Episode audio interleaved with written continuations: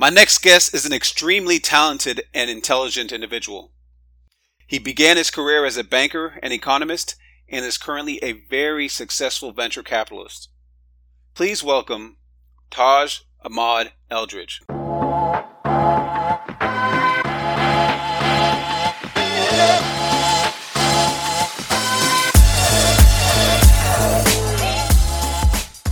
Taj, how's it going? Rodolfo, how's it going, man? Good afternoon. Good afternoon. All right. So, venture capitalists.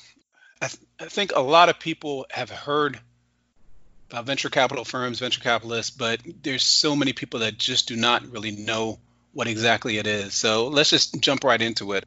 What do you do? Yeah. Uh, well, thank you, number one, for having me here. Uh, mm-hmm. and a great question. You know, I, I think if I can put it in, in a very simple terms, uh, what I do is I take uh, a wealthy person's money and I take that money and I find fantastic companies to put money into. Uh, they can make a great return by building great products and our services. And, and, the whole idea, I think, in our industry, the key word here is scaling, because because you could you could put some money into small businesses, a store, or what have you, uh, but a store can't scale, which means multiply multiply that that return uh, or the money you'll get back quicker than say tech companies or companies in that nature. So that that's typically what we do on a day-to-day basis there.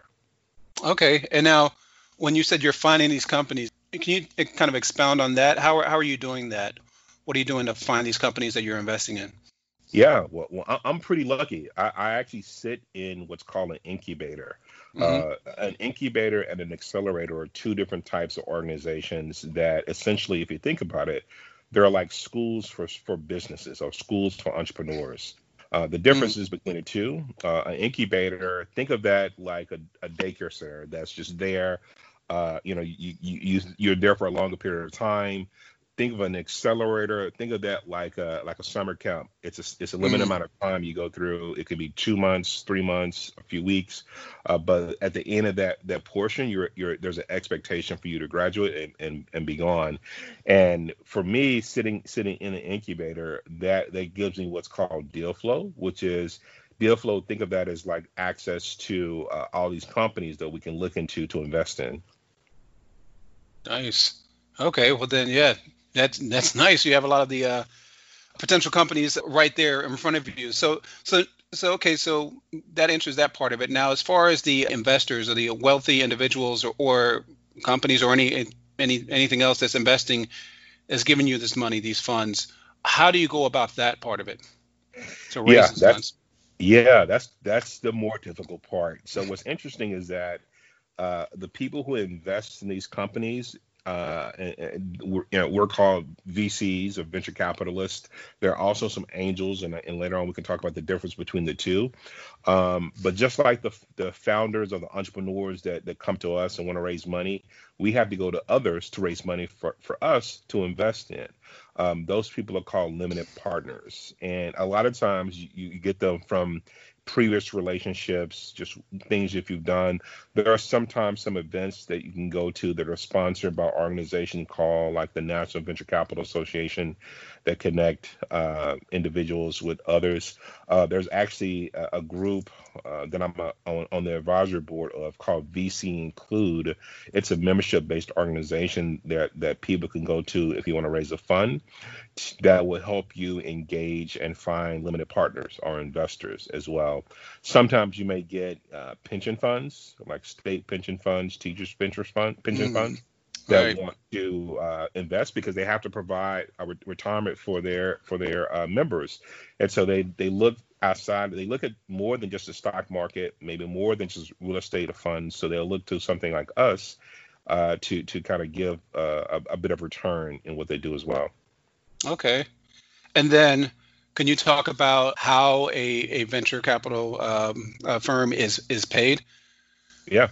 Yeah. yeah, that's the simple part. I, I, the the reason I love the industry is very simple. Uh, so the the you know if we take a round number, let's just take a, a round number like uh, 10 million. Mm-hmm. Uh, the what we're, what we're paid is a, is a, a usual what's called two and twenty, uh, and so what that means is that two percent of the 10 million uh, that's what we're paid uh, on, a, on, an annual basis to manage the money. Uh, as long as that that whatever amount of money is there, two percent of that, uh, and then the twenty is twenty percent. Twenty percent is what we get of any of the returns or the investment that's been realized from those investments. So, say for instance, we invest the 10 million, uh, we get two percent of that as the quote unquote salary, for lack of a better word. Um, and then once we make those investments, and typically, you know, you could think about in our industry, investments last. Uh, I'm, in, I'm in what's called the seed stage and A round, which means we invest early on, and so you can expect that that investment to realize or try to have some type of return between five and seven years. So after five and seven years, uh, the returns you get back, if you're lucky, it might come back earlier. You can get 20% of that, and, and that's where it can be extremely lucrative.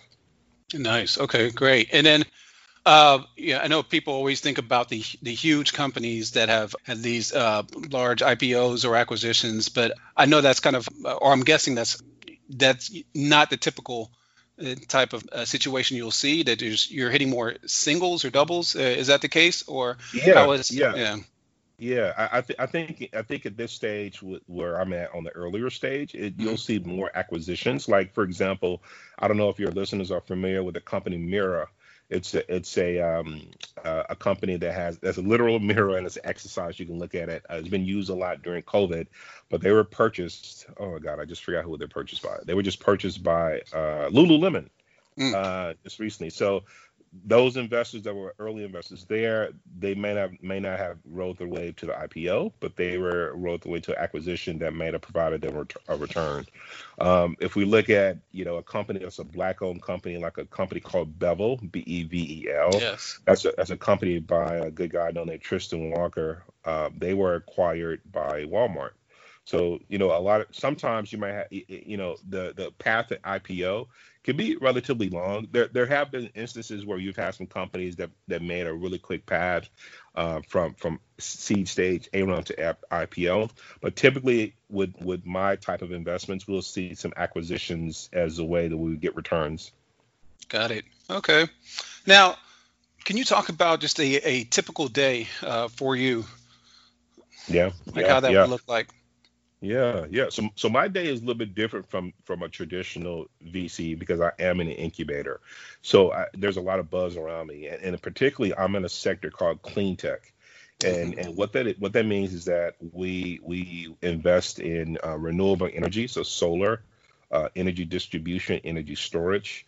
Uh, we invest in electric transportation. So you know, a lot of times when people think of Tesla, they don't think of Tesla as a clean tech investment, but that's electric transportation uh, because it's not using any any any any gas or ICE right. combustible engines. And then the last p- part of that that I'm really excited about because I've had some experience there in apparel um, is circular economy. And what circular economy means is that you're you're taking a waste product or another product and you're reusing that for something else. So some examples include uh, if you've ever wore some Adidas or Nike, they have some technology where you can take the where they're made out of ocean waste, so plastic bottles, and they turn those plastic bottles into a fiber that's turned into a shoe.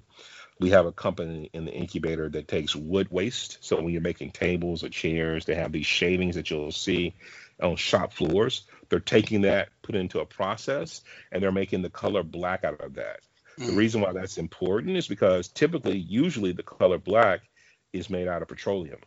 Um, so, uh, so those are the sectors that that that, that I invest in, and the day to day really looks like as such. You know, I, I get into the office uh, around nine, nine, nine, closer to ten, and uh, you know we have other people in the office that do a lot of different things uh, for companies. About 50 people at the facility, and you know my, my job really is to to know what's going on in the market. I always say that that you know for me the best investor is a lifelong student. So i'm, I'm reading uh, you know what funds are out there what investments has been made. As an example right before our our, our talk it was just announced that the musician pharrell has just opened up a new fund. So a lot of that is what I do, kind of researching who's out there.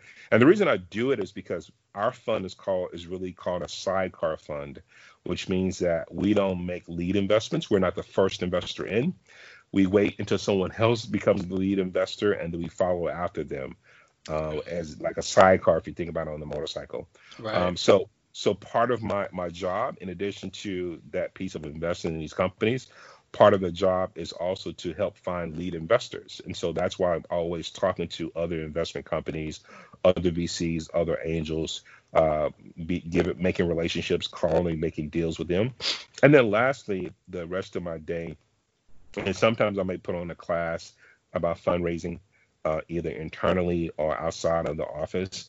As an example, today I did a class early this morning uh, for the University of Southern California on um, commercialization. So, what are the steps that you take if you're you're spitting out from a university and you want to start a company? And so, my, my day is really kind of split up into those, those three things: uh, looking at companies internally for the fund, looking at other funds to complement our fund, and then lastly, doing educational things on the fundraising side. Nice. Okay. Wow. It seems you can do a lot in the, throughout the day. So, so with all that, you're you're going into events. You're you're talking to investment companies, you're you're on advisory boards also, you're what you're doing what you're doing to find and select certain companies and also having a knowledge of your industry. It seems like there's so many so many skills and characteristics that you would need whether it's uh, building and maintaining relationships, understanding the markets, knowledge of your industry, and communication. Can you talk about what you think are some of the uh, more important skills and characteristics needed to be uh, successful in your industry? Yeah, absolutely. I sure will. I, I think, you know, I'll think I'll, I'll attack the two ways because the reason I'm doing this is because I think there are some general skills that you have that you mm-hmm. can have, but I think the the best thing now about being a, an investor in uh, the 2020s is that you know the old ways of doing business is, is dead. You know when when you know, you and I in, in, are in the same fraternity, and there was this gentleman named Reginald F. Lewis when I was in high mm-hmm. school who I wanted to emulate, and he was the reason I even joined. And I never heard of private equity until I read about him. And he he joined uh, and he was a lawyer and created this private equity fund uh, to start investing in companies. And um, you know, I in the in the past I used to think you have to be a lawyer uh, to get in this industry. Uh, I majored in poetry in in college. I was a poetry major. Um, and when I graduated, I thought I was going to write for a newspaper uh, but when I caught the bug for investing, I ended up working in a bank. I worked for Wells Fargo. Um, but but what I was really good at in, in working for a bank was I was really good at telling stories. I was really good at, at that piece from having that literature poetry background. And what people tend to forget is that every product that we buy, everything that we engage in, every relationship that's built is about a story. Mm. Our religion, our nationality, our family, everything that's around us is story driven. And so when you think about that and you're and you're talking about those stories when you're when you're selling people, uh, you you get you begin to kind of build great relationships. And I think that's one of the key things in ventures is to really have great relationship because it's so relationship driven and it's information driven.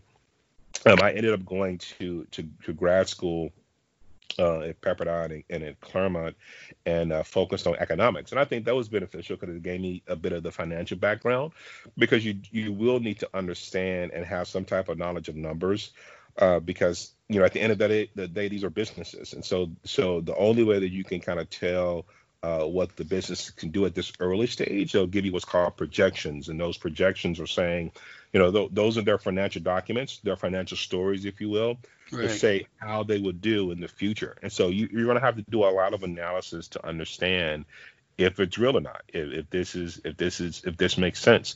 The the interesting thing I think that people rarely talk about our industry is that there's a lot of failure. I mean, uh, you know, the, the companies we hear all the time that, that have these big IPOs, for every one of those, there are 99 that did not that did not make it. Right. And in our industry, we, we're we're hoping on that one would take care of the 99 and more. So that's why that idea that we talked about earlier about scale is so important because if you know the the the idea that we always talk about is 10x, right? And and 10x means that you you put a dollar in, you want to get 10 times that mm-hmm. uh, at the end of, at the end of that, that time frame. So you know, I, I think the, the, the two main skills to have, well, really three, is uh, a sense of inquisitiveness, always learning. Um, I wasn't always in clean tech. I got into clean tech about five years ago, but I studied it as if I was getting a PhD in clean tech. And so I mm. think that's the type of approach you have to take for right. everything that you touch. Um, I think you have to have some type of knowledge of numbers and, and understanding of financial documents And I think lastly, you have to have a good idea to read people. Uh, because you're dealing with people, even though these are these are facts and figures behind it. Uh, companies are made and ran by people. Um, so I think it's very important important to be able to understand and build relationships. Well, thanks. That was great. Now, one part of that you mentioned you had this love and this passion for investing, and even though your your major was completely different from that, you were able to get into a, a bank. I think you said at, at the time. So, can you talk just talk about that? How you were able to do that? Was it just your uh, proactiveness and persistence, or what what got you what what got you that uh, opportunity?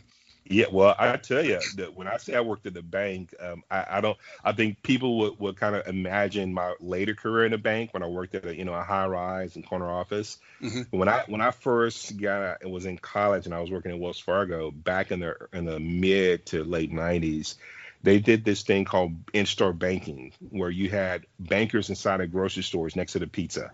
That was mm. me. I, I, started out uh, at the lowest of the low, working uh, working commercial consumer banking uh, in North Dallas. I'll never forget. Uh, I'm from Dallas, Texas, and and there was a football player named Babe Laufenberg, and and I and I and I worked in his neighborhood, and he would always come in and Eh, you know treat us so well but everybody this was something new back then. Like people were not used to banking inside of a grocery store. So people would come up to me and ask me about where's the bread? Or you know where's the milk? And you hmm. know eh, at, at, one point you you memorize the store so that way you can be helpful and hopefully they'll, they'll give you business and come wow. into the bank.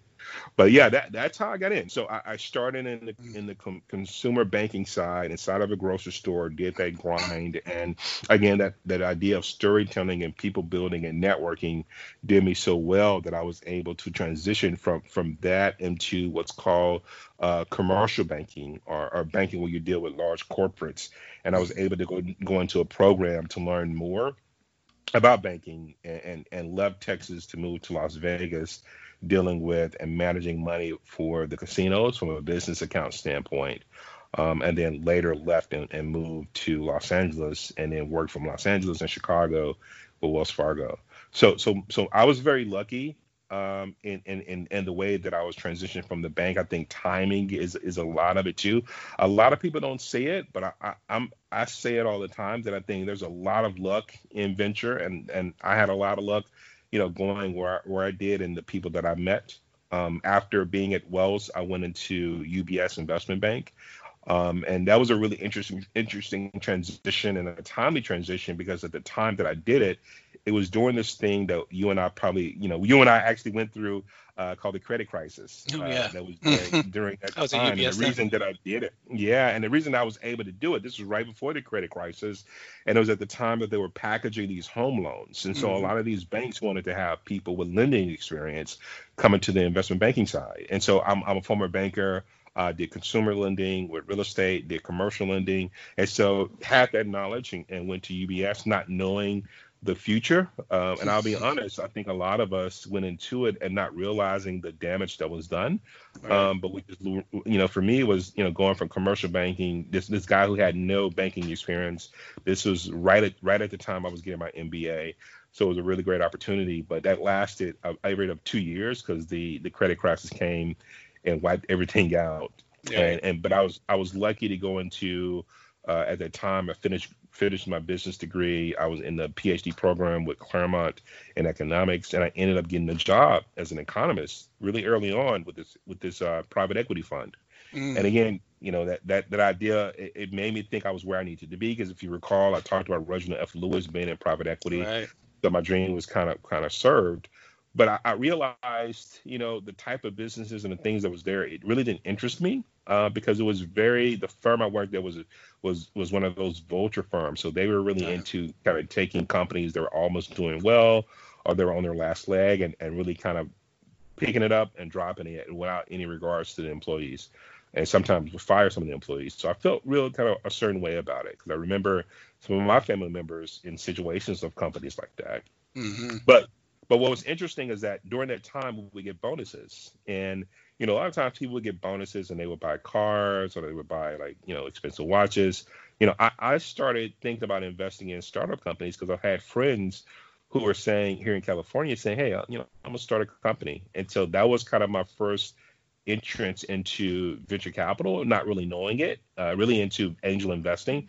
And and and I guess this is a good time to explain the difference. Angel investing is when you invest with your own money. Um, so at that time, I was an angel. And then uh, venture capital, like we said, is when you invest other people's money. And so that was that was kind of the, my first interest into uh, alternative investing as an angel investor when I was chief economist there at um, at the at the uh, private equity fund. Nice. Wow. It's a great story from Wells Fargo in the uh, grocery store to where you are now. Yeah, but, but let me add though. Let me add yeah. though. I think the other half of it, I think, is even more compelling. Um, so you know, after the first few investments that failed when I when I did it, Mm-hmm. Um, I, I, had this crazy idea. My, my spouse is an educator, so she's definitely not risk averse. But I, you know, for me, risk was was exciting. I mean, I, I moved to Vegas, so how risky can you get? but eh, I had this crazy idea when I had this company, and I believed in it so much that I actually quit my six figure job and, and to work at this startup and I, you know, I didn't know what I was thinking. I, I thought, hey, you know, this is I hear you hear all the time about people doing just that, uh, but what they don't say is that if that company fails, you'll have a hard time getting back into your industry and getting back to work. Right. And uh, when I left, you know, the company failed, and I couldn't get back into into the the industry. Had a hard time. And um, you know what I ended up doing was I ended up working at a warehouse, a store called Zoomies. I worked in the warehouse uh, from like nine at night to like three in the morning. And the reason I mm. did that is because in the daytime I was working on another startup, and I was thinking, you know, if if I had another real job like I had before, I wouldn't have the time nor the mental capacity to really kind of devote to it. Wow. And so, you know, I, you had this person with this highly educated person working in a warehouse. It was humbling. Um, it was it was eye opening, uh, but I think it was extremely beneficial because I learned a lot. It was a lot about hustle, and and what I also learned was that I spent my whole life around the same type of people, around the same type of finance people. We kind of mm-hmm. thought the same and everything else. And then working in a warehouse, you deal with different type of people, different mm-hmm. background. And, and I think that also enabled me to be able to start having these stories. And again, if we talk about storytelling, enabled me to to have those experiences. Uh, luckily, during that, you know, I, I, was only there a quarter, um, but luckily, one of the other companies I work with got a, got uh, some money, and you know, I no longer had to do it, uh, and so that was really interesting. And and and through the course of that, um, I had two companies I was working with that got acquired, so that really kind of gave me a lot of uh, uh, you know opportunity to to to to be another type of investor and and to rest on those experiences and uh, I got recruited by the University of California to lead their accelerator. Remember, we talked about what accelerator was, right. you know, school for for startups. So I, I, led the accelerator here in Riverside, California, for about five years, and we launched a fund there, uh, one of the first funds outside of San Francisco, outside of LA. Uh, in in um, in uh, in Riverside, and, and if you're in Texas or if you're listening from a from a comparative in Texas somewhere else, think of think of Riverside like uh, if you're in Houston, think of it like Conroe, mm-hmm. or if you're in Dallas, think of it like you know Arlington. So Arlington in the 1980s, right? So so it was not a big city. Uh, it was majority Latino and Hispanic, but what I'm proud of is we made that that city the number four place in the nation uh, by Entrepreneur Magazine to start a company if you are a minority. So you know, we we did a lot of work into it. Uh, most people know Riverside from the Coachella. That's where Coachella is located at, and we made it to where we coordinated coordinated with Coachella. And then two years ago, after leading that, about two years ago, that's when I was recruited to go to the Los Angeles Clean Tech Incubator and uh, and focus there. Yeah, that's awesome. Well, and it reminds me of something I've I heard back way back when I was interning, but that you don't succeed unless you take risks. Yeah. And yeah. so yeah, it's perfect example of that. You know, yeah, so yeah. wow. Yeah. I, I never knew that was in me. You know, when when the you know my my roommates would tell you when I when I decided to make the make the move from Texas to Vegas, I literally woke up on a Thursday. And, and true story, uh, they're they're two of my roommates. They thought I was crazy. I um I was playing with some darts on a wall, and I said, you know where this dart is gonna land, that's why I'm gonna move. Wow. I threw it, and it landed in Vegas. Wow. Friday, and this was 1998. Yeah, 1998. Friday, I packed up my car and uh, I ended up driving to to Vegas. Um, and and you know this is pre for me pre cell phones, so I, I, waited until I you know I, I waited till I got into Arizona to call around to see if there was some, some apartments available. Um, but I didn't really think about it. I, I just kind of figured out, hey, you know, what, whatever happens happens. But but I later realized that you know that's a bit of gumption, a bit of risk taking that sometimes you need as an entrepreneur. Right. Uh, sometimes you need as an investor. Uh, and the key to that is being able to, to, to take calculated risk. Yes. Yes. Exactly. Yeah. That's great seeing where you are now from that. So awesome. So tell me something you love about what you do. You know what I, what I I'll tell you this. So before I got into clean tech, I was just in traditional tech. You know, you know it, it was apparel, wine, mobile. It was you know, it was it was just really kind of being in, in the in the know. And I think now I get really excited because we're these founders that we're investing in and that we're incubating, they're creating companies that have value uh, for the human life, right? They're, they're right. building things that that really will will make our lives better and change us. Um, I give you a, you know a perfect example. I, I think you know as African Americans when we think about environmentalism that that rarely comes up in our conversations. I think mm-hmm you know, when you think about the terms climate change and environmentalism, in the past they've, they've been very homogeneous. But the but the sad part about it is when we think about things like Flint, and when we think about things like where you have bad air mm. quality, or you have people who have heart disease, or you have asthma, these are all impacts of climate change and environmentalism. So there, there needs to be more of us uh, in this field uh, because you know even we see during this pandemic um, the reason why there's a lot of, you know, everybody talks about the, um, you know, the the number of minorities that are being impacted more, but we're not talking about the underlying underlying reason, which is all these comorbidities that are charged by something else. So, right. you know, that's one of the things that I love is that is that the companies here are not just building things to take our time; they're building things to give us time, more time in life. Oh, that's great. Now, I know working with trying to raise funds at times and, and selecting some of these companies at, at times probably can be a little uh, challenging. So, mm-hmm. what are some challenges or that you face or things that keep you up at night? Yeah, ironically, this was tonight was yesterday was one of those nights. I stayed mm. the whole night, you know, kind of thinking. Uh, my partners and I, uh, so so you know, during during this time of COVID, uh, you know, that changed a lot of things. Typically, you know, a lot of our business is done in person. You have face-to-face mm-hmm. meetings. You, you, do things, um, but this forced everyone to go online and, and think about right. things differently. Um, some partners and I decided to to launch another fund. Um, and you know we're in the process on it. We we haven't mentioned that, you so you, you got the exclusive. Uh, All right, but that's great. What, what's been keeping me up at night is really trying to make sure the type of investments we're going to make makes sense because mm-hmm. what happens is when you have a fund, you have what's called a thesis, right? And the thesis says, Mr. Investor, Mr. or Mrs. Investor, this thesis is going to direct the type of investments that we're going to look for. So that way we're not just looking and wasting our time. And so, you know, as an example, right now, our thesis is what I just mentioned those three things clean tech within renewable energy, transportation, and circular economy. So, so, with, the, so with this new fund, you know, we, we're really thinking through and I, what I've been really keeping been keeping me up at night is, you know, is this new thesis that we're thinking about is it valid? You know, will it work? Would it would it be valuable um, next year? So so you know, those are some of the examples I think not only me but other investors think about um, as well. another thing that keeps people up at night and, and it's challenging is that you know right now this environment that we're in how is that going to change the way we do our business? How is that going to change the way that we find companies? How is that going to change the way that we we find people who would invest in us as funds? Mm-hmm. And so I mm-hmm. think that's a lot of uncertainty. And if you hear a lot in the markets, you've been in the markets, and you you of course heard this before. Uh, the markets don't like uncertainty, and we as investors don't like uncertainty uncertainty as well. So I think sometimes that you know, I guess if if we're talking about just globally, uncertainty was is what keeps me up at night.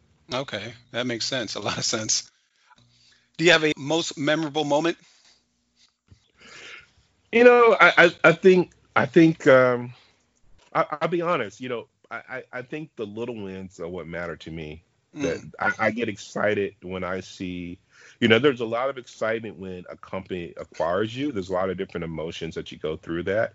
Right. But I get excited when I see great founders work so hard on something and they, and, and, and an investor comes and they invest. Um, and because you know what what people tend to forget that uh, investing is like a marriage. It, it's it's literally like you're you're dating, you're finding out, and then you're married, and you're you're stuck with that person uh, you know, until until a financial divorce, which is a happier than a traditional divorce. Uh, so I, I, think that's really exciting to me, and I, and I'll be very specific. There's a company that I've been a, a, an advisor for, um, and they're they're called um, Shared Harvest Fund, and what they do, they're they're a bunch of three three female doctors, black female doctors that created this fund to help reduce student loans for for people like them. They went to medical school, had a, mm-hmm. an enormous amount of loans, and they wanted to find a way to reduce some of these loans and work with corporations. So when COVID hit, they impacted a lot of things, them included, and they had to work a little bit harder but what they started seeing was that they wanted to start giving more tests to people of color. And this was early on before the data came back that a lot of people of color were being impacted. And so they pivoted what they were doing. And again, pivoted means you, you change the idea, you change, you kind of redirect yourself. And they created another company called MyCOVID MD, which did testing initially in Los Angeles and then expanded to Atlanta and, and New York, I believe, and other places and uh, and you know they, they they did a lot of hard work and they were really doing it and just doing a lot of good work, uh, not to just make money but to do good and, right. have really great results. And, and the good thing about what we do is a lot of times if you do good and you have good results, the money will come and money will come to you. And so they got investment from NBA star Chris Paul. So that was that was a nice. very memorable moment moment because it became a movie and it's and it's uh, a documentary rather, oh. and it's it's out on uh, Amazon now. And uh, wow. so that was I think that was the most recent memorable moment because they deserved it. Uh, MyCOVID MD is the company. I love I love the way that they work and what they've been doing. Ah, that's awesome. My COVID MD. Okay. And now what about are there any products or ideas out there that just blew your mind or or you think any of the viewers will blow their minds? Yeah. Oh yeah. Oh yeah. You got to remember, I'm in clean tech, so everything yeah. I'm focusing on is about is about the future of how we work and right. live. Uh, you know, Rodolfo, have you ever driven in an electric vehicle? I have. I have uh, yeah. Tesla. Yes. Yep. Yep. So imagine that, but in an airplane. So we have a company in our incubator mm. and a company that we, we work with uh, called Ampaire, A M P A I R E. And they're building an airplane airplane that's a hybrid airplane utilizing battery. So imagine wow. an airplane taking off, uh, initially taking off with a little bit of jet fuel, but the tr- but the flight and the and the landing is utilizing battery. Uh, so really interesting. A lot a lot of people, you know, would, would get a little bit afraid of that, but that's why I asked initially if you if you ever ridden in a oh yeah in, in an electric vehicle. Uh, it's yeah. nothing to be afraid of. I think a lot of people are afraid of uh, what's called uh, range anxiety, meaning that you'll run out of battery. But I mm-hmm. think battery technology and everything else is changing and understanding that. The reason why that's so important to me and, and why I think the audience should know is that uh, a few months ago, pre-COVID, uh, what people don't know is airplanes get to a certain altitude and they drop fuel before they land. Right. And here in California, in, in, one of the poor neighborhoods, one of these flights from Delta, it dropped fuel so low that it sprinkled children at a school. Oh man! So these children had jet fuel all on them oh. uh, from a plane who, who who inadvertently did it, you know, at the wrong altitude. And so if you think about things like that, and it was a horrible experience for them, you know, electric planes would, would would not have that issue, and furthermore, electric planes wouldn't have the noise pollution that a lot of people who, if you live next to a, um, a an airport, uh, that you get as a as it. So I, I, think that company Ampaire is like one of one of the more exciting companies. Yeah. Uh, some of the companies okay. we deal with are are really interesting from a standpoint of there are the little things that you don't think about, and so there's another company called Mpipe that's essentially making electricity by attaching this device to pipe. Wow. That's another example. Mm. All right. Well, I knew you would be around some very uh, forward-thinking companies and people, so that's uh, that's interesting. Yep. Look into that. So, all right. So, getting to the end of this, want to ask you some fun questions to let people just learn a little bit about you. But before we get there, is there anything you think that I'm uh, missing, or anything else you think people should know? Yeah, yeah, yeah. Well, I, mm-hmm. I, I think that you know, a lot of people glamorize venture. Um, it, it is it, it, it, and entrepreneurship. People will see Mark Zuckerberg and mm-hmm. and all these others, and and what people don't see is the process that it took to get them there uh, some entrepreneurs, and, and, it's very difficult. But that's not discouraging. But I think that's what people should realize. And I gave my own story about how I had to take a great risk. And mind you, when when I did uh, work at the warehouse, I was a father of two kids. And so I, I think that you know that's one of the things I think the audience need to need to, need to realize that there are a lot of jobs out there, a lot of opportunities. Learn about all of them. I'm sure you have a lot of different people on the show, and and I think all of those things come together to make a great economy. And I think that's the thing that people need to understand is that there's so many different opportunities, and whether you're in you're in venture, whether you're in municipal banking, whether you're in real estate, you know, all those things help to to build an economy and build wealth. Nice. Great. Thank you. All right. So let's do these quick hitter questions for you. All righty, let's go. All right. So first one, what's your favorite sports team? That's a dangerous question. I'm from Texas, so I, of course I'm, I live and breathe the Dallas Cowboys. Mm. But I live in Los Angeles, and so there would have to be two: the the Lakers, of course, and then mm. Cowboys. Mm. Okay, Lakers and Cowboys. All right. What about favorite movie or show? Favorite movie. I, if you remember, I said I was a poetry major. Yep. I, I, I, I, you know, I'm a sucker for for for films like Love Jones. I'm a I'm a yeah. huge fan of that. Uh, that was around the same time I was graduating from college, so that just kind of stuck. Yeah, yeah, yeah. That was a classic. All right. Favorite uh, favorite musical artist or group? so so favorite mu- musical artist. I'm from the South uh, the mm-hmm. Dirty South. So definitely, I'm a huge fan of Andre 3000. Ah, uh, yeah. So I definitely had to put him on, on that pedestal. Mm-hmm. One of the best. Favorite uh, vacation spot? Yeah, you know, um, one one there's there's this um, there's this little island in the Caribbean called Saint Martin, and it's mm-hmm. split between French and Dutch fantastic. The reason I love it so much is because you can have a French cuisine in one in literally 30 minutes and go 30 minutes right across the the, the border and have Dutch cuisine. Love it. Oh, nice. Uh, all right, and last one: favorite food or drink. Favorite food or drink? You know, um, I, again, you know, I, I've, I've been in California since since '98, so I missed a lot of the the flavors of Texas. Um, so I would definitely have to say barbecue is, is one of my favorites. Well, specific yeah. Texas type where they put the barbecue inside of a potato, a baked potato. Oh, Love yes, it. I, yeah. I, miss it. I haven't had it in years. Uh, I think favorite favorite drink. I, I, don't drink anymore. I used to drink alcohol. I don't drink anymore. But I'm I'm a, I'm gonna take it back with with a with a with a soda uh, that's old school called Big Red. So I, I put that. Oh yeah. All right. Well, thanks, Taj this was a great conversation and very informative. So, I want to thank you. And also, most people realize the importance of clean energy. So, I, I really want to applaud you for the work that you do for these companies. So, thanks on that as well. Yeah, and, no, no problem, no problem. Yep, yep. And uh, you know, with that, is there any way that uh, people can get a hold of you? Yeah, absolutely. And and and number one, thank you for for inviting me on the show and, and talking about you know the things I do on a daily basis uh, at at the Clean Tech Incubator. But yeah, I, I'm I'm very active on social media. That's probably the best way to reach me.